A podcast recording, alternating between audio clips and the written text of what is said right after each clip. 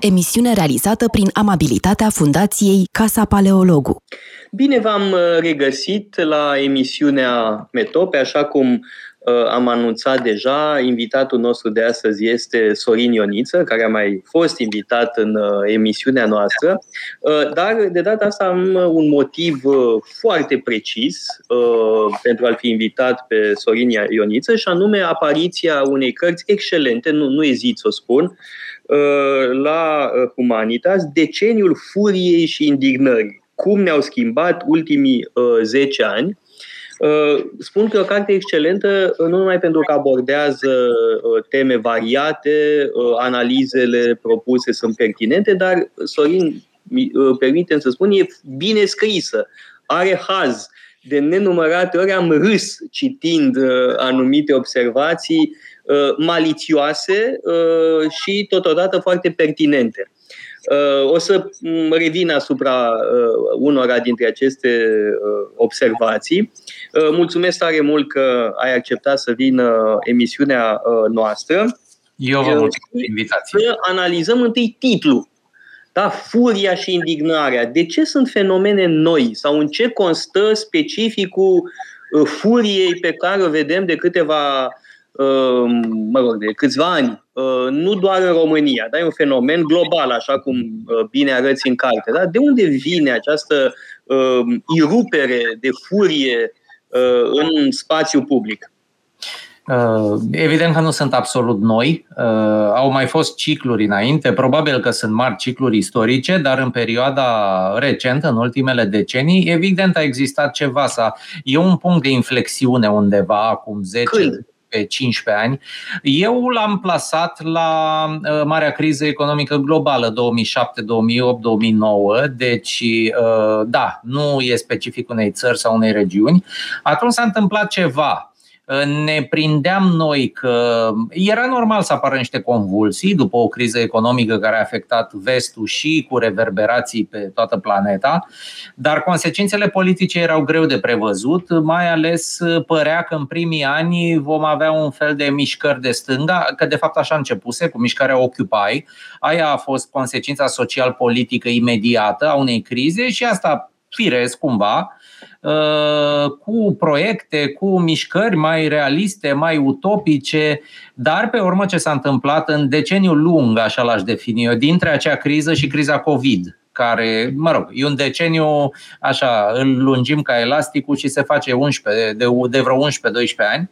Uh, în acest deceniu s-au întâmplat lucruri neașteptate. Uh, nu puteai să prevezi Brexit dacă te-ai fi gândit cu 10 ani înainte să iasă o mare țară din Uniunea Europeană uh, mă rog, nu știu cine ar fi paria la uh, ca pe cai pe așa ceva, uh, fenomenul Trump uh, și în general s-au întâmplat multe, le vom lua la detaliat, dar senzația este că undeva a fost un punct de inflexiune sau măcar o zonă de inflexiune care a durat câțiva ani și s-a schimbat ceva fundamental în politica, în primul rând a Occidentului, vest-europeană și americană și de acolo a reverberat și la noi cum se întâmplă totdeauna, că nu prea puțin inventăm noi trenduri globale, dar le resorbim după aia la oarecare distanță de timp, așa, deci cu o întârziere ușor uh, amuzantă, ajung și la noi. Uh, avem... Uh... De altfel, cu mult umor vorbești despre mimetism.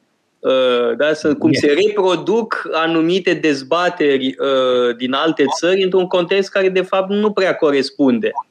Nici măcar, evident, fiind în România, te duci imediat cu gândul la formele fără fond, la Titu Maiorescu, la conservator, ceea ce eu nu sunt. Adică nu m-aș identifica neapărat cu acea mișcare cultural-ideologică de atunci, dar vezi, n-ai cum să nu observi că unii, cum să spun, recită de prin broșuri occidentale, chiar dacă la noi se potrivește ca nu cam perete analiza. De fapt, nu e nicio analiză, sunt anumite teoretizări complet dezrădăcinate aici, dar oamenii le spun înainte. E și asta ceva interesant și ține de mutațiile din. Uh, nu numai că imităm idei din vest, uh, dar imitația, cum să spun, a luat amploare din cauza internetului. Și și ăsta este un fenomen de care trebuie discutat în contextul ultimelor 10-15 ani, pentru că cred că toată lumea are această senzație că ne-am sincronizat perfect, cel puțin ca timp acum, adică dacă apare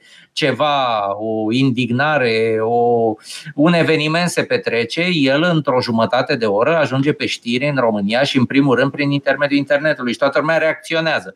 Acum, ce sens au reacțiile astea, cum se filtrează ele, ce înțelege lumea? uh, din fenomenele globale, sigur, poți să scrii 10 cărți, nu una. Bun, deci, un punct de inflexiune și mi se pare foarte plauzibilă explicația, uh, criza din 2007, 2008, 2009, Adevărul e că, într-adevăr, și în politica românească, polarizarea atunci a devenit uh, mult mai violentă. E vorba de măsurile luate de Traian Băsescu cu reacțiile firești da. Uh, da, și ceea ce numea de-al minte Patatievici anii urii. Dacă și, uite, aici există o potriveală la titlu. Uh, deceniul furiei și da. indignării, anii urii, cam rimează uh, cele două titluri de cărți. Cred că ce propui tu în această carte este o, un tablou mai amplu. Patapievici se axa pe da. cazul românesc. Aici avem un tablou mai amplu și vedem cum Ehm, furia românească se înscrie într-un uh, tablou global. Da, cu mic decalaj de timp, cum am zis, dar uh, decalajul e din ce în ce mai mic, pentru că cel puțin la chestia asta, la trolling și la indignare, aici lucrurile s-au aliniat destul de rapid. Uh, da, asta, asta ar fi unul din, uh, din sursele, sau cum să spun, din determinanții acelei inflexiuni din politică și din, din conversația publică în general, deci această polarizare, creșterea temperaturii emoționale, Uh, separarea oamenilor în bule, ceea ce internetul permite mult mai bine sau rețelele sociale permit mult mai bine decât mass media de tip tradițional. Acolo te puteai separa, acolo e ora o redacție, mă rog, un canal mai într-un fel, TV altul mai într-un fel, dar în esență lumea se cam uita la aceleași lucruri. Acum te poți separa perfect într-o bulă și să stai acolo, să te uiți numai la influencerul tău preferat Uh, care spune exact ideile pe care le ai tu în cap, dar el le spune mult mai bine sau ea cu talent, cu așa și uh, sau, sau într-o formă mai delirantă, pentru că există și aspectul ăsta, delirul în bulă, da? cu, cu cât e liderul de opinie, uh, poate să fie cel mai delirant dintr-o... Păi așa te impui, deci este aproape o chestie mecanică în momentul când pe internet toți am ajuns uh, uh, autori de opinii. Uh, deci nu mai e ca înainte. Toți, avem, toți suntem jurnaliști sau suntem comunicatori publici. Piramida s-a răsturnat. Înainte erau câțiva în vârf și restul ascultau. Aia era audiența. Acum piramida e cu vârful în jos și nu mai ascultă nimeni. Au, exact, nu, nu este o glumă. În momentul de față, cel mai greu lucru de produs, lucru costisitor este să-ți faci o audiență. Nu să, conținutul costă zero acum. E, conținutul este infinit, toată lumea pălăvrăgește într-un spațiu teoretic public și întrebarea mare sau cum, cum monetizezi această chestie, cum îi atragi la tine ca să nu-l asculte pe vecinul. Și atunci se întâmplă ce spuneai. Sigur că cel mai trăznit în cap Uh, cel mai interesant, cel mai carismatic, adică poate fi cel mai și în sens bun și în sens prost, dar cumva trebuie să te diferențiezi în masa asta uriașă de conversație, pentru că altfel nu te ascultă nimeni, vorbești singur, eventual doar. Și asta duce la exces, da? cultivarea excesului. Încurajează excesul. Încurajează excesul, poate și să încurajeze și calitatea, să nu, să, nu, uh, să nu dăm deoparte această posibilitate uh, realmente avem acces la oameni foarte inteligenți, la informație de bună calitate, doar că e amestecată printre celelalte și trebuie să știi să o separi. Dar așa, ca fenomen de masă, s-a demonstrat că polarizarea asta și separarea, balcanizarea internetului și a bulelor, uh, oamenii își dau bloc unii altora dacă nu sunt exact de aceeași părere, eventual te lasă în siajul unui influencer care, cum să spun, cu care ești de acord 100% și atunci nu prea mai există uh, spațiu, platformă de conversație cu opinii diferite. Exagerez un pic acum. Ea încă există, dar tendința asta este mult mai mult decât înainte. Iar asta este o schimbare, chestia asta cu internetul, care a omorât, apropo, presa scrisă, de exemplu, uh, și omoară și restul presei tradiționale și iarăși evident în estul Europei, unde baza lor economică oricum era mică, dar este evident și în vest și în America, presa locală dispare, toate astea nu se întâmplă numai la noi. Asta este o chestie care nu are neapărat legătură cu criza economică. Deci, vedeți, uh, inflexiunea aia de care vorbeam are totuși mai multe cauze, s-au suprapus niște trenduri, uh, iar asta cu internetul e foarte care părea că va facilita democrația globală, acces instantaneu la așa, chiar să votăm pe internet, să avem democrație directă ca în Atena antică, toți cetățenii să participe direct la votarea unei legi. S-au făcut experimente de genul ăsta, au eșuat, bineînțeles, dar fenomenul e totuși multicauzal. Inflexiunea s-a produs și acum stăm și o analizăm. Uh, mutația majoră, aș zice, este că acum 15-20 de ani uh, exista acest capitalism democratic, da? cum l-am numit. Exista Occidentul ca model incontestabil, deci sigur că erau și atunci uh, lideri care o luau parătură, dar cel puțin teoretic, pentru mai toată lumea, nu puteai să contrapui ceva plauzibil modelului de tip democratic occidental capitalist. Cu această inflexiune, mie mi se pare că această uh, ascendent moral uh, și, uh, da, în primul rând moral și etic, s-a risipit, nu în bun, nu total. Dar cumva au slăbit, s-a slăbit uh, balamalele. Uh, și ai uh, cu tot mai mult aplomb uh, modele alternative. Nu vorbesc de Rusia, care mereu a fost prezentă în zona noastră. Sigur că a căpătat viteză și ea în ultimii 10 ani. Nu e cum era acum 15-20 de ani. A apărut China din ce în ce mai mult și face cu ochiul unora și unora de, chiar de prin Occident le place modelul de dezvoltare fără democrație și cu control social.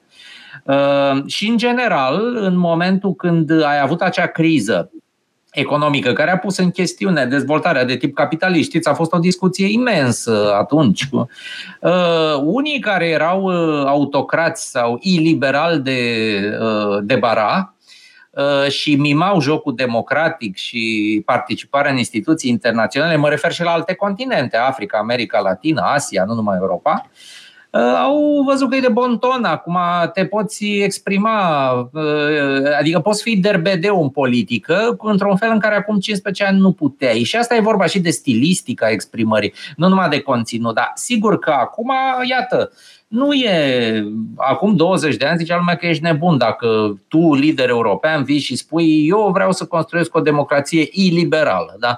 Ce are mai asta? Dar acum nu e în neregulă. Pare că unii merg cu chestia asta și ne putem mândri, cel puțin conceptul a fost lansat la noi, la Balvanioș, de domnul Victor Orban. Dacă da, și nu aici, uh, mă rog, fac o paranteză uh, mă rog, istorică, și anume uh, Carl Schmitt în anii 20, la sfârșitul anilor 20, uh, a scris un, o serie de texte remarcabile, importante, uh, despre distinția dintre liberalism și democrație. Și teza lui Schmitt era că democrația și liberalismul trăiesc într-o combinație precum uleiul și apa și că se pot separa la un moment dat și că probabil se vor separa uh, într-un anumit moment. Uh, da, acum, ai dreptate, dar Carl Schmitt nu era prim-ministru. Asta e nu, diferența. Nu, dar nu, un moment. El, desc- el nu ne Mă rog, sigur că avea o anumită simpatie, uh, fără îndoială, dar pe de altă parte ceva e adevărat în asta.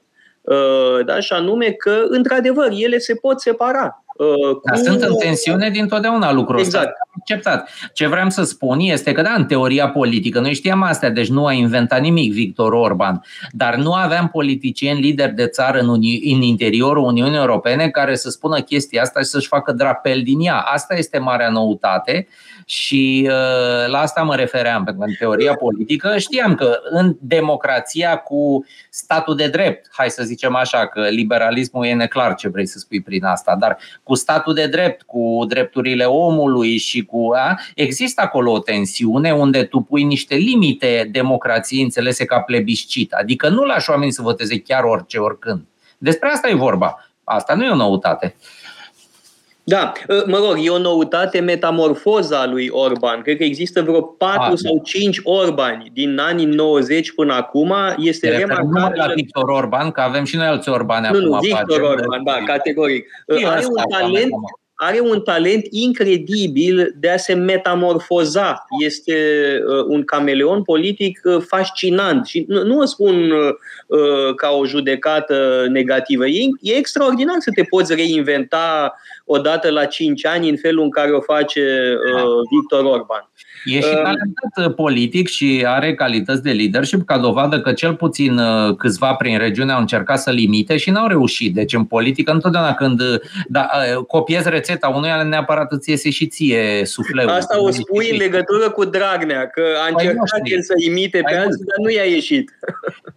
La noi mai multora nu le-a ieșit, care erau băieți răi și au tot încercat să imite, ba pe Erdogan, ba pe Victor Orban, ba pe... Pe când în Serbia, uite, iese uh, uh, președintele lui Serbiei am un uh, Vucic, așa, Alexandru Vucic, uh, e și mai, deci generație mai tânără decât, uh, decât Victor Orban și iese. Asta da, da, Vucic a fost constant. E așa de multă vreme. Da, nu, pe când da. Orban s-a tot Și n-a fost bursiera lui Soros. Și n-a fost bursiera lui Soros și uh, Orban este, aș spune, uh, cel mai tare performer electoral din Uniunea Europeană. A avut 56% la alegerile europarlamentare din 2019. Uh, da. Facem o scurtă pauză publicitară și revenim peste câteva momente. Metope Emisiune realizată prin amabilitatea Fundației Casa Paleologu. Am revenit în direct uh, împreună cu uh, Sorin Ioniță. Uh, vorbeam despre cartea lui, Deceniul Furiei și Indignării, apărută la editura Humanitas și o carte foarte actuală. Da, bine că o arăt și tu, o arăt și eu. Spuneam că e o carte bine scrisă, amuzantă, incisivă și extrem de actuală. Acum, um, vorbeai de pildă Uh, despre geneza fenomenului uh, aur. Uh, chiar astăzi a spus George Simion că Iohannis, Cioloș și Câțu sunt niște satane. Da? Până acum n-am mai auzit așa ceva. Vadim nu spunea despre adversarii lui că sunt draci. Spunea că sunt uh, cârpe caghebiste, spunea că sunt uh, homosexuali, că sunt detracați, că sunt uh, trădători, alte minunății, dar nu spusese nici despre taică nici despre alții care ar fi draci. Asta e ceva nou în politica românească, însă arăți foarte bine, Sorin, că fenomenul n-a apărut din senin. Că au mai fost niște tentative Uh, eșuate, cu Marian Munteanu, cu partidul Vlad Țepeș uh, uh, al lui Ghiță, despre care spui cu mult cel mai jenant eșec al serviciilor secrete românești. Da? Au mai fost tentative, Dan Diaconescu și spui, totuși oamenii ăștia nu erau suficient de nebuni, nu credeau suficient în ce spuneau ca să fie luați în serios. Că de-al spui cu mult umor, ca să faci pe nebunul trebuie să fii puțin nebun. Da, ca să poți să o duci mult timp, adică un angajament pe ani de zile când te bagi în politică într-o... și vrei să construiești mișcarea în jurul unei idei de tipul ăsta. Cu excepția lui Dan Diaconescu, pentru că dacă mă gândesc mai bine, el avea un filon de autentic și el ar fi putut duce chestia asta, mă rog. N-a... Să știți că aici nu prea sunt de acord. Eu cred că Dan Diaconescu era prea deștept pentru așa ceva. Da, știi, dar după ce joci teatrul ăsta ani de zile la rând, te intră un pic în sânge, adică e greu să te desprinzi de rol. În fine, el a fost un personaj tipic pentru noua generație politică din deceniul de care vorbim acum. Deci generația asta 2.0, zgâlțâită pe alt stil. Noi n-am avut în politică înainte genul ăsta de televangeliști, nu neapărat religioși, dar ca stil de pledoarie în care te construiești vedești printr-o televiziune. Televiziune, mă rog, o garsonieră cu o cameră pusă într-un băț în care perorez la nesfârșit. E un fel de, nu știm ce e aia, dar are legătură și cu rețelele sociale și cu modul cum se comunică acum. Nu e organ de presă propriu-zis, în stilul clasic. Dar ceilalți, da, Vadim, uh, generațiile vechi, ei erau extremiști, dar cred că totuși lumea îi uh, percepea un pic în cheie de bufoni sau nu erau credibili pentru că era, de fapt, Vadim era anul, uh, omul anilor 80, avea prea multe... Vadim totuși a avut un procent considerabil la alegerile din 2000, dar mai e ceva în legătură cu Vadim. Vadim nu credea ce spunea. Asta uh, se vede. Asta și, uh, mă rog, nu știu dacă se prinde toată lumea, dar uh, i-a spus tatălui meu că el nu crede nimic din ce spune împotriva lui în uh, ziarele lui și chiar cu mine a făcut asta. A scris în tricolorul ăsta nici măcar homosexual nu e, e lesbian Uh, sigur, era o mică glumă în legătură cu faptul că familia mea e originară din Lesbos, dar când l-am întâlnit era foarte jovial, era, îi se părea că făcuse o glumă foarte bună. Uh, nu avea genul ăsta de fanatism uh, bazat pe prostie. Nu era autentic, era, nu era Trebuie să fii foarte prost ca să crezi anumite aberații și e foarte important. Da? Un, cineva care crede cu tărie în aberațiile pe care le spune e cu adevărat redutabil. Da, e redutabil. Eu nu mă bag în mintea oamenilor, nu știu dacă e deștept sau prost. Eu pot să mă uit așa, știi, doar behaviorist din afară și să văd cum e perceput. Senzația mea că uh, Vadim și radicalii din generația lui aveau ceva inautentic, cel puțin la noi, cât am avut în România. Uh, și lumea, da, ok, adică avea notorietate mare, evident. Uh, da, asta l-a și dus la scorul ăla, însă lumea se uita la el ca ardeleanul la girafă. Adică foarte notoriu, dar te uiți, ia uite bă ce chestie ciudată, hai să dăm drumul la televizor să vedem ce mai zice seara asta. Uh, ceea ce nu înseamnă neapărat tracțiune politică, adică ești notoriu, dar nu neapărat lumea te și votează, vă rog. Habar n-am cu cel mai țineau serviciile în mână, având în vedere istoria lui personală, pe când acum, deci acum a apărut o generație autentică, așa cum noi am avut doar între războaie, Uh, și ea este destul de bine aliniată cu cele din vest. Deci stilistica este asemănătoare cu ce mai vedem. Uh, în sfârșit avem și noi niște aici, extremiști autentici. Da, aici s-ar putea să nu fim de acord. Uh, e, un, e unul dintre punctele asupra căruia s-ar putea să nu fim de acord și de aș vrea să insistăm. Dar e un dezacord fructuos dacă e, uh, pentru că da, permite pentru discuții. Eu nu cred că aur seamănă cu Frontul Național uh, sau cu Liga Nord. Uh, Liga Nord nu a făcut campanie împotriva virus, împotriva uh, vaccinării. Suntem uh, de Nici Marine Le Pen. Marine Le da. Pen nu delirează. Marine Le Pen nu spune că Macron e dracu, nu spune că e satana.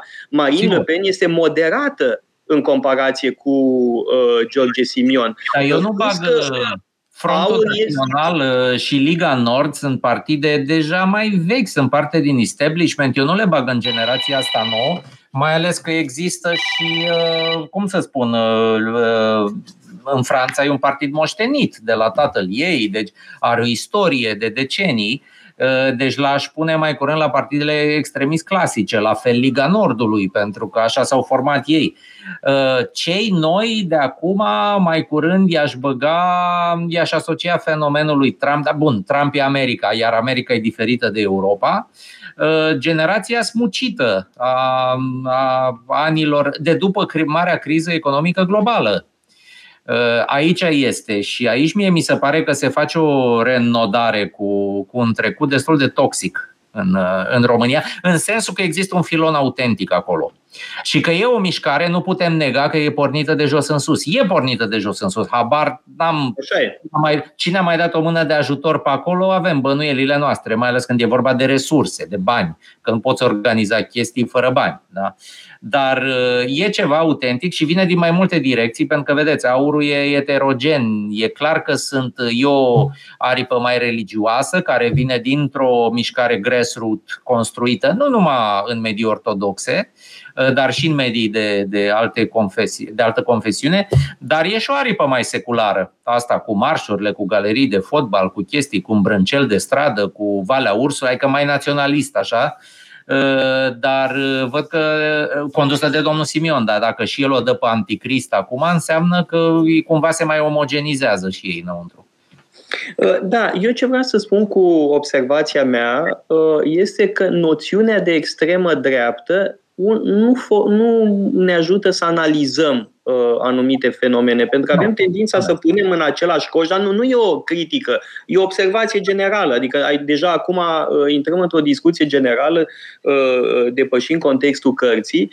Uh, noțiunea asta uh, servește ca un fel de coș în care se aruncă tot ce nu place sau uh, și ajung uh, la oaltă uh, grupări politice care nu seamănă între ele. Da. Uh, din păcate sunt de acord, adică stricăm emisiunea că nu reușim să ne contrazicem, iar în carte exact asta încerc să, să fac. Să... Acum am folosit așa ca un fel de scurtătură verbală, zic repede extrem asta. Da, da, am înțeles. Da.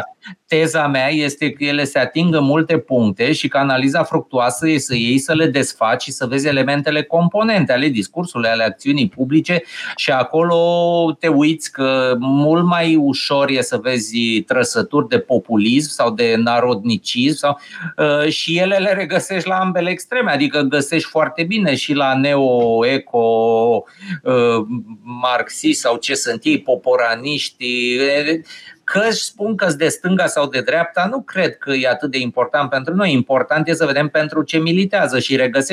Uh, de fapt, și chiar am, am moto pus la unul din capitolașe, un citat din doamna Le Pen cu care sunt total de acord. Bătălia astăzi este între patrioți și globaliști. Asta este, e mult mai relevant și asta e tot o simplificare, dar e un pic mai relevantă pentru ce discutăm noi decât Da, aici am și eu uh, analiza mea acestui uh, uh, slogan, mă rog, sau acestei formule uh, uh, uh, doamnei Le Pen. Uh, eu cred că este o prostie pe care i-a băgat-o în cap Florian Philippot, uh, care a fost numărul 2 în Frontul Național, uh, Ehm, de fapt, eu n-a fost așa. Ea a mizat pe faptul că se, va, se vor ralia în 2017 ehm, anticapitaliștii de stânga. Și a fost un fiasco total această strategie. De fapt, tot dreapta-stânga a contat în ultimă instanță în alegerile din Franța, repet. Bun, Pentru că însă... simbolistica politică contează foarte mult în Franța și oamenii nu au o ezitare să migreze dacă trei familii, trei generații la rând au fost de stânga, cu steagul, cu toată cultura. Exact. Există o stabilitate a politicii da, franceze. Au un disconfort să spună acum ați de dreapta cu Le Pen. Da, dar, să... dar da. Există acea mutație electorală, nu e totul, n-a fost chiar un eșec total, pentru că în brațele Frontului Național, mă rog, el și-a mai schimbat numele, uh, au căzut, au căzut multe medii muncitorești și Așa aici e. este marea miză. Așa asta e. am văzut și în Marea Britanie și asta vedem peste tot, cum fosta muncitorime uh, bătută de soartă, de trendurile globalizare, și-a pierdut direcția și nu face revoluție marxistă, face revoluție naționalistă pentru închidere, ca să fie protejată. Așa e. Sorin, asta s-a întâmplat în Franța încă din anii 90, din 1995, de la alegerile prezidențiale din 1995, Jean-Marie Le Pen a avut cele mai multe voturi în mediul muncitoresc. Și îi spun, nu sommes le premier parti ouvrier de France, primul partid Iată. Uh, muncitoresc al Franței, iar lucrul ăsta a fost teoretic teoretizat încă din anii 70 uh, de François Duprat, care era numărul 2 din Frontul Național la acea uh, epocă, a fost asasinat în 1978 și scria negru pe alb în anii 70. Trebuie să câștigăm clasa muncitoare, trebuie să fim un partid revoluționar, anticapitalist. Uh, și, într-o mare măsură, a funcționat această strategie, nu atunci, în anii 70, ci începând cu anii 90 și din ce în ce mai mult uh, în ultima uh, vreme. De Anticapitalist, da, scuză-mă. Da, te rog. Anticapitalist nu era greu să mobilizezi muncitorii și să-i faci anticapitaliști într-o perioadă de globalizare, când văd și ei că se întâmplă lucruri, deși, deși inegalitatea măsurată nu a crescut atât de mult în Europa. În America e altceva, acolo inegalitatea a crescut. În, uh, în Europa e mai mult discurs decât uh, ce s-a întâmplat, dar uh, mai trebuia, mai trebuia un ingredient să se adauge ca să revenim la Franța, iar acel ingredient este războiul cultural pornit în jurul problemei imigrației. Și astea două chestii au fuzionat foarte tare și astfel încât în mediile muncitorești regăsește această combinație de anticapitalism, vechi marxism, depinde cum vrei să o iei, și rezistență, cum să spun, spaimă socială, că așa se cheamă temele astea, teme de spaimă socială, care se combină așa, adică o schimbare, o societate în schimbare foarte rapidă creează disconfort unora care au mijloace foarte puține să se adapteze. Pentru că e o realitate, nu au nici mijloace materiale, nu sunt oameni bogați, nu sunt oameni cu studii înalte, nu au șanse, adică sunt rigizi profesional, pentru că așa erau mediile muncitorești înainte și dacă ți-ai pierdut un job, ești dezorientat pe bună măsură și atunci tu te poți defula în diverse direcții. Iar ce s-a întâmplat inclusiv în acest deceniu, ca să este această fuziune interesantă între anticapitalism, antiglobalism și o preocupare din ce în ce mai intensă ce se va întâmpla pe continentul nostru în îmbătrânire demografică, dacă tot vin oameni din ăștia tineri, din alte părți, cu alt bagaj cultural și ori chestiile astea se leagă. Se leagă și cu un pic de ecologism, adică genul ăsta de comunitate asediată din toate părțile, și economic, și social, și cultural, pe care trebuie să o închidem un pic, e exact ce ne propune Victor Orban și uh, cu el votează și mici antreprenori, adică toată lumea are nevoie de protecție în fața unei concurențe globale. Depinde cum o definești. Uh, foarte amuzante, spun, uh, sunt uh, paginile tale despre antifascismul mimetic. Vreau să puțin, că e, e, m-am distrat copios citind despre mă rog, inventarea de fasciști acolo unde nu sunt, da? Eu sunt pățit, da, au fost, Toți suntem pățiți. Un, un așa zis istoric uh, Uh, un, mă rog, de fapt, uh, un impostor uh, care lucrează la Institutul pentru cercetarea arhivelor comunismului, pentru studierea arhivelor securității, spunea despre mine că sunt hitlerist. Da? La fel cum alții spun despre mine că sunt sexomarxist, că sunt comunist sau alte prostii da. de astea. Pe mine mă amuză când aceeași declarație suscită reacții diametral opuse și de-al și în cartea ta e foarte mult vorba despre incredibila confuzie mentală în care se află foarte mulți oameni. Știi? Vorbesc despre nazism, însă și denunță nazismul, dictatura nazistă, nazismul medical și lucruri de genul ăsta, ei fiind de fapt uh, extremiști de unde se vede triumful formei asupra fondului, pentru că oamenii la atât au acces la chestia asta superficială. Bun, atâta vreme cât e o confuzie de limba sau, sau sunt bulele de internet, sunt oameni care nu sunt foarte mulți pe, pe, în conversația asta, hai să o luăm pe cea pe limba română, dar pe teme de actualitate, să zic, în care s-au format așa vreo două bulișoare, poate trei, ă, de câteva duzini, poate câteva sute de oameni foarte gălăgioși care se vituperează în special vopsindu-se unul pe altul cu culori din astea foarte vii. Dacă ei nu știu să discute cu argumente, uite, chestia putare, ori ar fi așa, așa, nu discută nimic factual, de la secunda 2 argumentul este tu neomarxistule, sexomarxistule sau fascistule. Asta e singura formă a lor de a argumenta. Bun, dacă ar fi numai asta, n-ar fi o problemă. Problema cu fascismul instrumentat Uh, este că el are o istorie foarte prestigioasă și o sursă precisă în regiunea noastră și aia este Kremlinul. Uh, modul cum Uniunea Sovietică a folosit timp de, iată, 70 de ani, ei trăiesc în anul 1945 mental.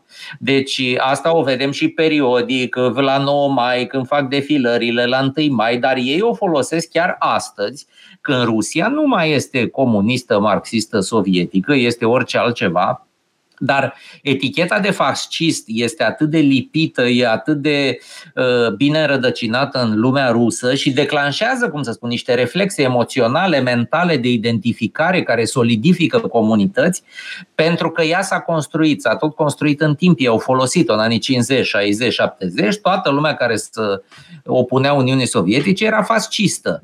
Uh, orice astăzi este explicat de Kremlin, de propaganda oficială, să punem calapodul anului 1945 și dacă nu-ți convine ce face nu știu cine, e fiindcă a fost cu Hitler sau că sunt neonaziști. Uită-te în Ucraina, da.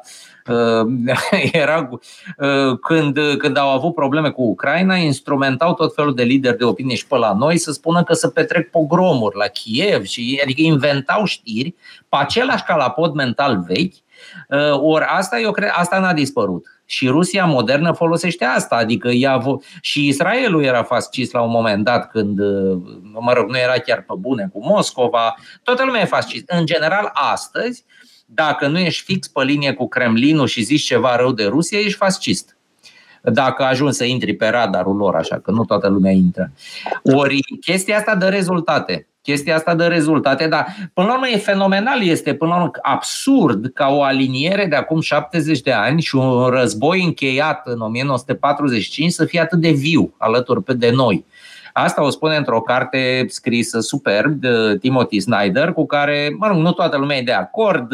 El scrie foarte vioi și simplificator într-un fel, dar cred că aici are dreptate. Adică modul cum au reușit să permanentizeze al doilea război mondial, care e cu noi azi și creează realități politice, partide, alinieri, uh, chestii care, dacă stai să te gândești bine, sunt complet absurde.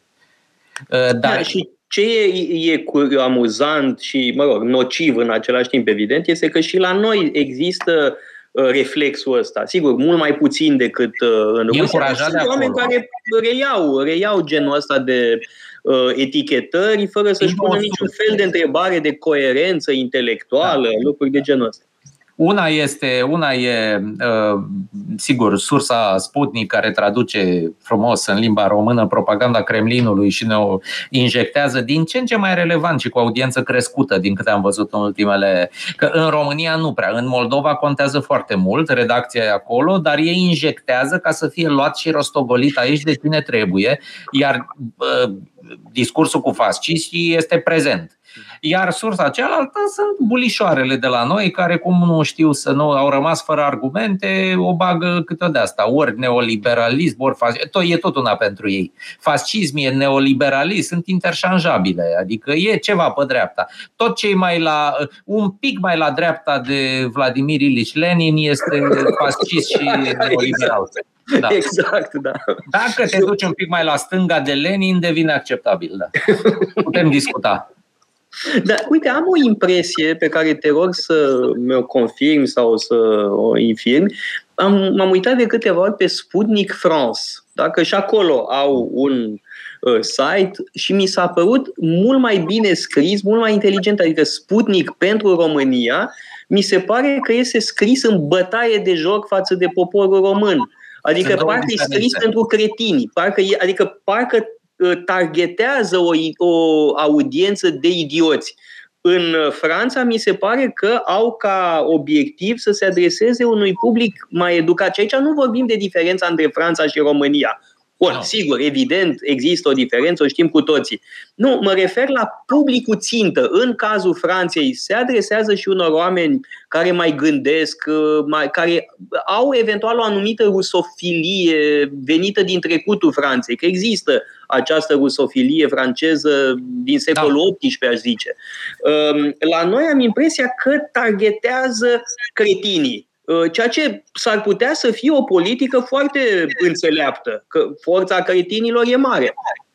Nu cred că este atât de simplu. Uh, diferă nivelul de resurse investit Uh, diferă, sigur, mediul pentru care vorbesc, ei nu au o politică unică, ei se adaptează destul de bine, rușii știu să facă propagandă și ce nu, iarăși cred că nu știu foarte bine românii, este că nu este atât de uh, bine organizată sau ținută ierarhic, tot într-o mână cu mesajele date pe punctaj, ca tot să repete în toate țările aceeași chestii, nici pe departe. E multă descentralizare uh-huh. și adaptare la context local în propaganda rusă, iar nivelul de resurse investit, care este mare în Franța, mare în Germania, în, nu numai în Sputnik, dar și în Russia Today, dar și în canalele de știri, pentru că alea sunt țări cu miză, unde ei știu că pot influența tocmai de, pentru faptul că se adresează multor niveluri în societate. În țări ca Polonia și România nu prea e ce să investești pentru mare audiență, pentru că sunt țări mai rusofobe. Marele public respinge. Aici trebuie să împacheteze altfel ideile, să nu se vadă că vin de la Moscova, să nu zici de Putin. Adică uh, publicul percutează la elemente din agenda, dar să nu-i spui de unde le-ai luat. Uh, în plus, în plus, să știți că e mare competiție în interiorul rețelei de propagandă rusă. Nu toți banii sunt de la stat la ei, deci e viață grea și în rețeaua Sputnik. Băieții de la Chișinău se chinuie destul de mult, ei sunt mai mult finanțați, sau erau la un moment dat, din câte știam mai mult de Ilan Shor decât de la Moscova. Deci banii tot pe plan local, salariile nu sunt geniale. Deci trebuie să înțelegem, nu știu, uh, are lumea impresia că e ușor să fii troll rus. Nu e, e o profesie competitivă pentru că Moscova așa organizează lucrurile și nu te finanțează integral. Nu, apoi mai bun, mai dă un ban, te mai pune să faci fundraising în comunitatea ta. Deci, uh, nivelul de care spuneai pe Sputnik de limba română, uh, reflectă și aceste realități dure ale vieții de propagandist rus. Uh, plus că spui limba română, sigur că una e să vorbești în Republica Moldova, să faci propagandă rusă, e un cu totul alt teren alte fracturi sociale, altfel joci ideile decât în România. Numai limba e comună, istoria e destul de diferită și atunci știți, e destul de greu cu chestia asta, plus că sunt acolo pe acolo sunt unioniști răspopiți care conduc redacția aia, fac și ei ce pot. Adică nici baza de recrutare nu e genială. Franța și Germania este altceva. E acolo au bani să ia jurnaliști adevărați, Uh, din, iau de aici, îi pescuiesc, fac headhunting și au, uh, cum să spun, mesageri cu credibilitate, dar e teribil de diferită abordarea. Și nu, nu e pe plan unic, adică nu dă Putin ordin, bă, voi ziceți asta, noi zicem asta. Îi lasă destul de liberi. Uh-huh. Și se concurează între da, ei. Asta confirmă ce am observat. E ca la multinațională. E ca la multinațională. Diviziile concurează între ele. Au și targeturi de, de toate. Uh, mai e încă ceva, trec de la una la alta, dar tot așa. Să mai punctăm că asta este totuși important. Da. Uite cât de diferit este Sputnik-ul, care are și posturi de radio, uh, ceea ce multe părți are, uh, în Serbia, într-o țară de lângă noi, sigur, alt mediu, alt teren, altfel prinde, dar acolo sunt chiar posturi de radio ale primăriilor deci instituții publice care preiau conținut free, pentru că ei dau conținut uh, la liber dacă vrei să-l iei, ca și asta, cum să spun, e win-win aranjamentul. Um, în Turcia, de asemenea, sunt chiar o oază de liberă exprimare Radio Sputnik și înțeleg ca o audiență masivă, pentru că, în primul rând, adică e mesajul e de ăsta, de tip conservator, social, așa exact ce, ce place și publicului lui Erdogan, dar spune mai multe, adică bagă șopârle, presa turcă e complet pusă cu obrocul pe ea și nu auzi, e boring, e plicticoasă, pe când la Sputnik e vibrantă și e, așa. Uite că poate fi și Sputnik un vector de libertate în Turcia în această descentralizare a vectorilor, a modului cum își calibrează mesajul, de aia Rusia e bună, de exemplu, și China e foarte rigidă și, uh, cum să spună, și fără succes în propagandă până la urmă. Ei Rusia mai e mai inventivă, e geniu. Dar rușii nu mai au bani atât de mult și atunci trebuie să-și folosească foarte mult inteligența și cunoașterea istorică. Care o au. Care o au. Wow. Da, de minte, apropo de Erdogan, uh, m-a amuzat foarte mult cum scrie despre Ponta că a trecut de la Tony Blair la Erdogan și după aia înapoi. E greu să fii credibil când faci pagatul în felul ăsta. Da, și bine, și cu Vucic din Serbia, care e marele lui prieten și de fapt ghiță, prietenul ghiță de partid, acolo s-a refugiat. Deci, cum, adică chiar electoratul ăsta, cum mai bătut de soartă și care se duce după mesaje simpluțe și poporaniste, totuși cum să creadă un hopa mitică din asta? Adică nu, trebuie să fii un pic credibil. Adică să fii așa încruntat și să ții o linie totuși. Nu poți flic-flacuri așa ideologice. Da, m-a, m-a amuzat de asemenea foarte mult și ce scrii despre uh, Jean-Claude Juncker uh, și inaugurarea statuii lui Karl Marx la, la Trier. Uh, hai să comentăm puțin, o să facem o pauză publicitară în câteva momente, dar vreau să începem deja, că e foarte caragios episodul respectiv. Păi da, au fost tot felul de centenare în care fiecare a călcat în străchin și noi pe plan intern la centenarul din 2018, nu știu ce, dar a fost și un bicentenar, Karl Marx, și i-au pus o statuie în orașul lui natal, în Trier, statuia mare din bronz, am și văzut-o, m-am și pozat cu ea când am fost pe acolo. Culmea e donație din China. Știu. Deci și scrie pe ea acolo jos, e un Made in China. Nu comentez stilistica, dar au inaugurat-o cu mare pompă și cu discurs al președintelui Comisiei Europene la, la vremea aia. Deci Jean-Claude Juncker, care în niciun caz el nu nici marxist, e un uh, uh, bon vivant, așa, luxemburghez, care n-a avea el nicio treabă cu ideologiile, dar pare că nici foarte introdus în materie nu e. Și a zis niște prăpăstii acolo Da, la discursul exact, de exact, exact, exact. Gogomănii, gogomănii. Absolut.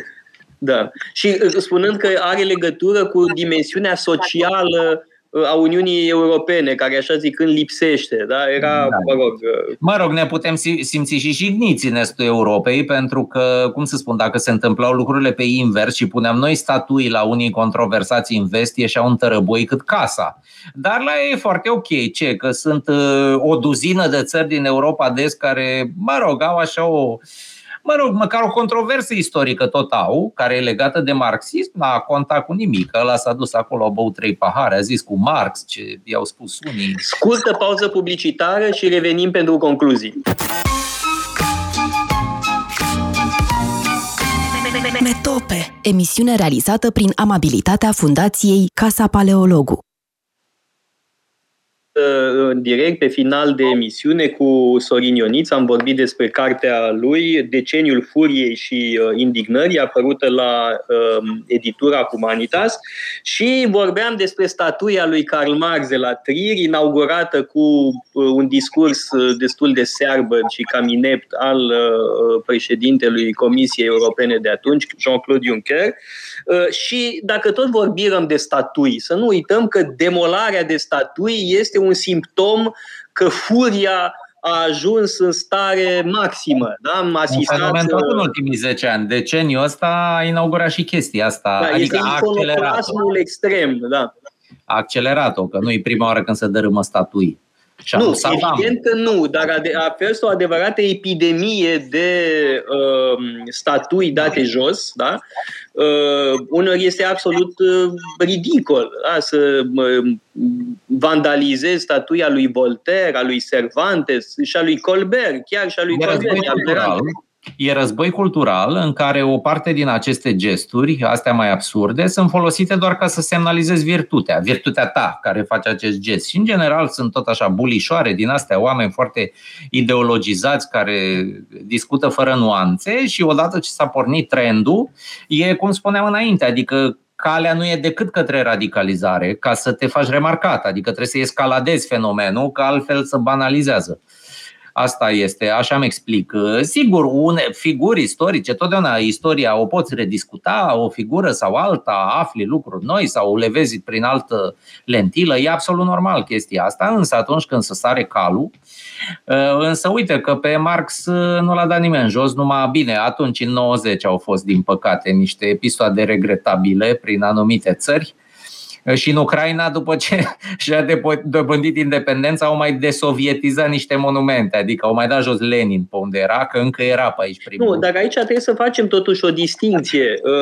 Pe Lenin era normal să-l dăm jos de pe soclu în 90, totuși este da, ideologul da, da, da. dictaturii proletariatului, ceea ce înseamnă exterminarea unor clase sociale. Punct.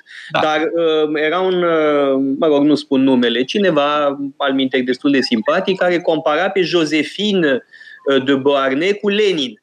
Da? Și spunea că e același lucru, ori totuși biata Josephine nu a făcut nimic, nu este teoretician a exterminării de clasă, totuși. Da? Teoretician, uh, teoretician, dar Lenin a fost chiar practician. Și practician, și teoretician. Teoria ca absolut, teoria, da. da.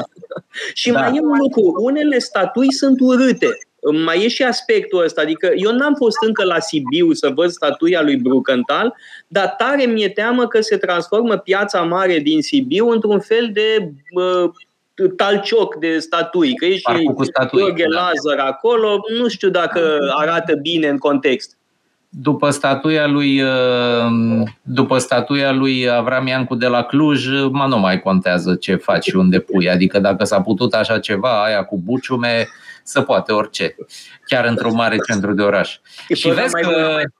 e de atâția ani și nu, nu o poți da jos pentru că iar se inflamează toate spiritele. Dar revenind la Marx, sunt și lucruri serioase, adică discuția cu statuia trebuie să prilejuiască o discuție serioasă și aici a călcat în străchin, de fapt, Juncker, așa, pentru că el e superficial, de fapt.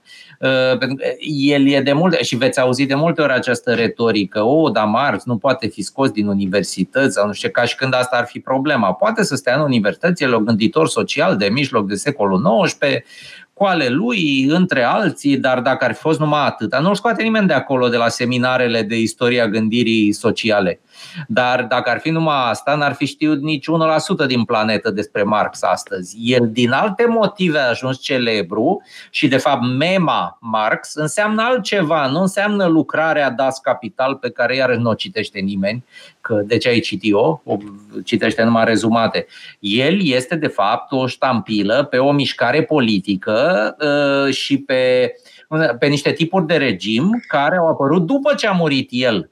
Și eu cred că multă lume joacă ipocrit acest joc, pentru că când îi zice, dar cum Marx, uite ce... Păi nu, că el e un gânditor, dar de fapt ce promovează ei este marxismul de după Marx, care înseamnă cu totul altceva și spre care el a dat doar pornirea în niște pamflete. Da, acum mai există și antimarxiști care sunt la fel de ignari Uh, ca și marxiștii despre care vorbeai mai devreme, da? care uh, la orice vituperează împotriva marxismului. Spun de pildă despre USR că e un partid marxist sau neomarxist sau sexomarxist. Ceea ce e o aberație. Eu n-am auzit ca Dan Barna să fi studiat pe Karl Marx. Nu, nu, nu n-am da, înțeles. și despre tine că ești sexomarxist, care ești un pic mai la dreapta de USR oricum, sau despre orice liberal clase. Bine, în general, pentru oamenii ăștia nu există centru. Deci Așa începe o dispută între astea două bule, ăia cu așa și ăștia cu așa, cu neomarxiștii și neofasciștii, noi nu mai existăm. Deci lumea trebuie să intre în cadrul ăsta manihist exact. pentru ei și atunci tot, cum să zic, 99% din populație care e la de fapt în afara acestor două bule e împinsă de colo-colo, după cum au ei de argumentat în ziua aia.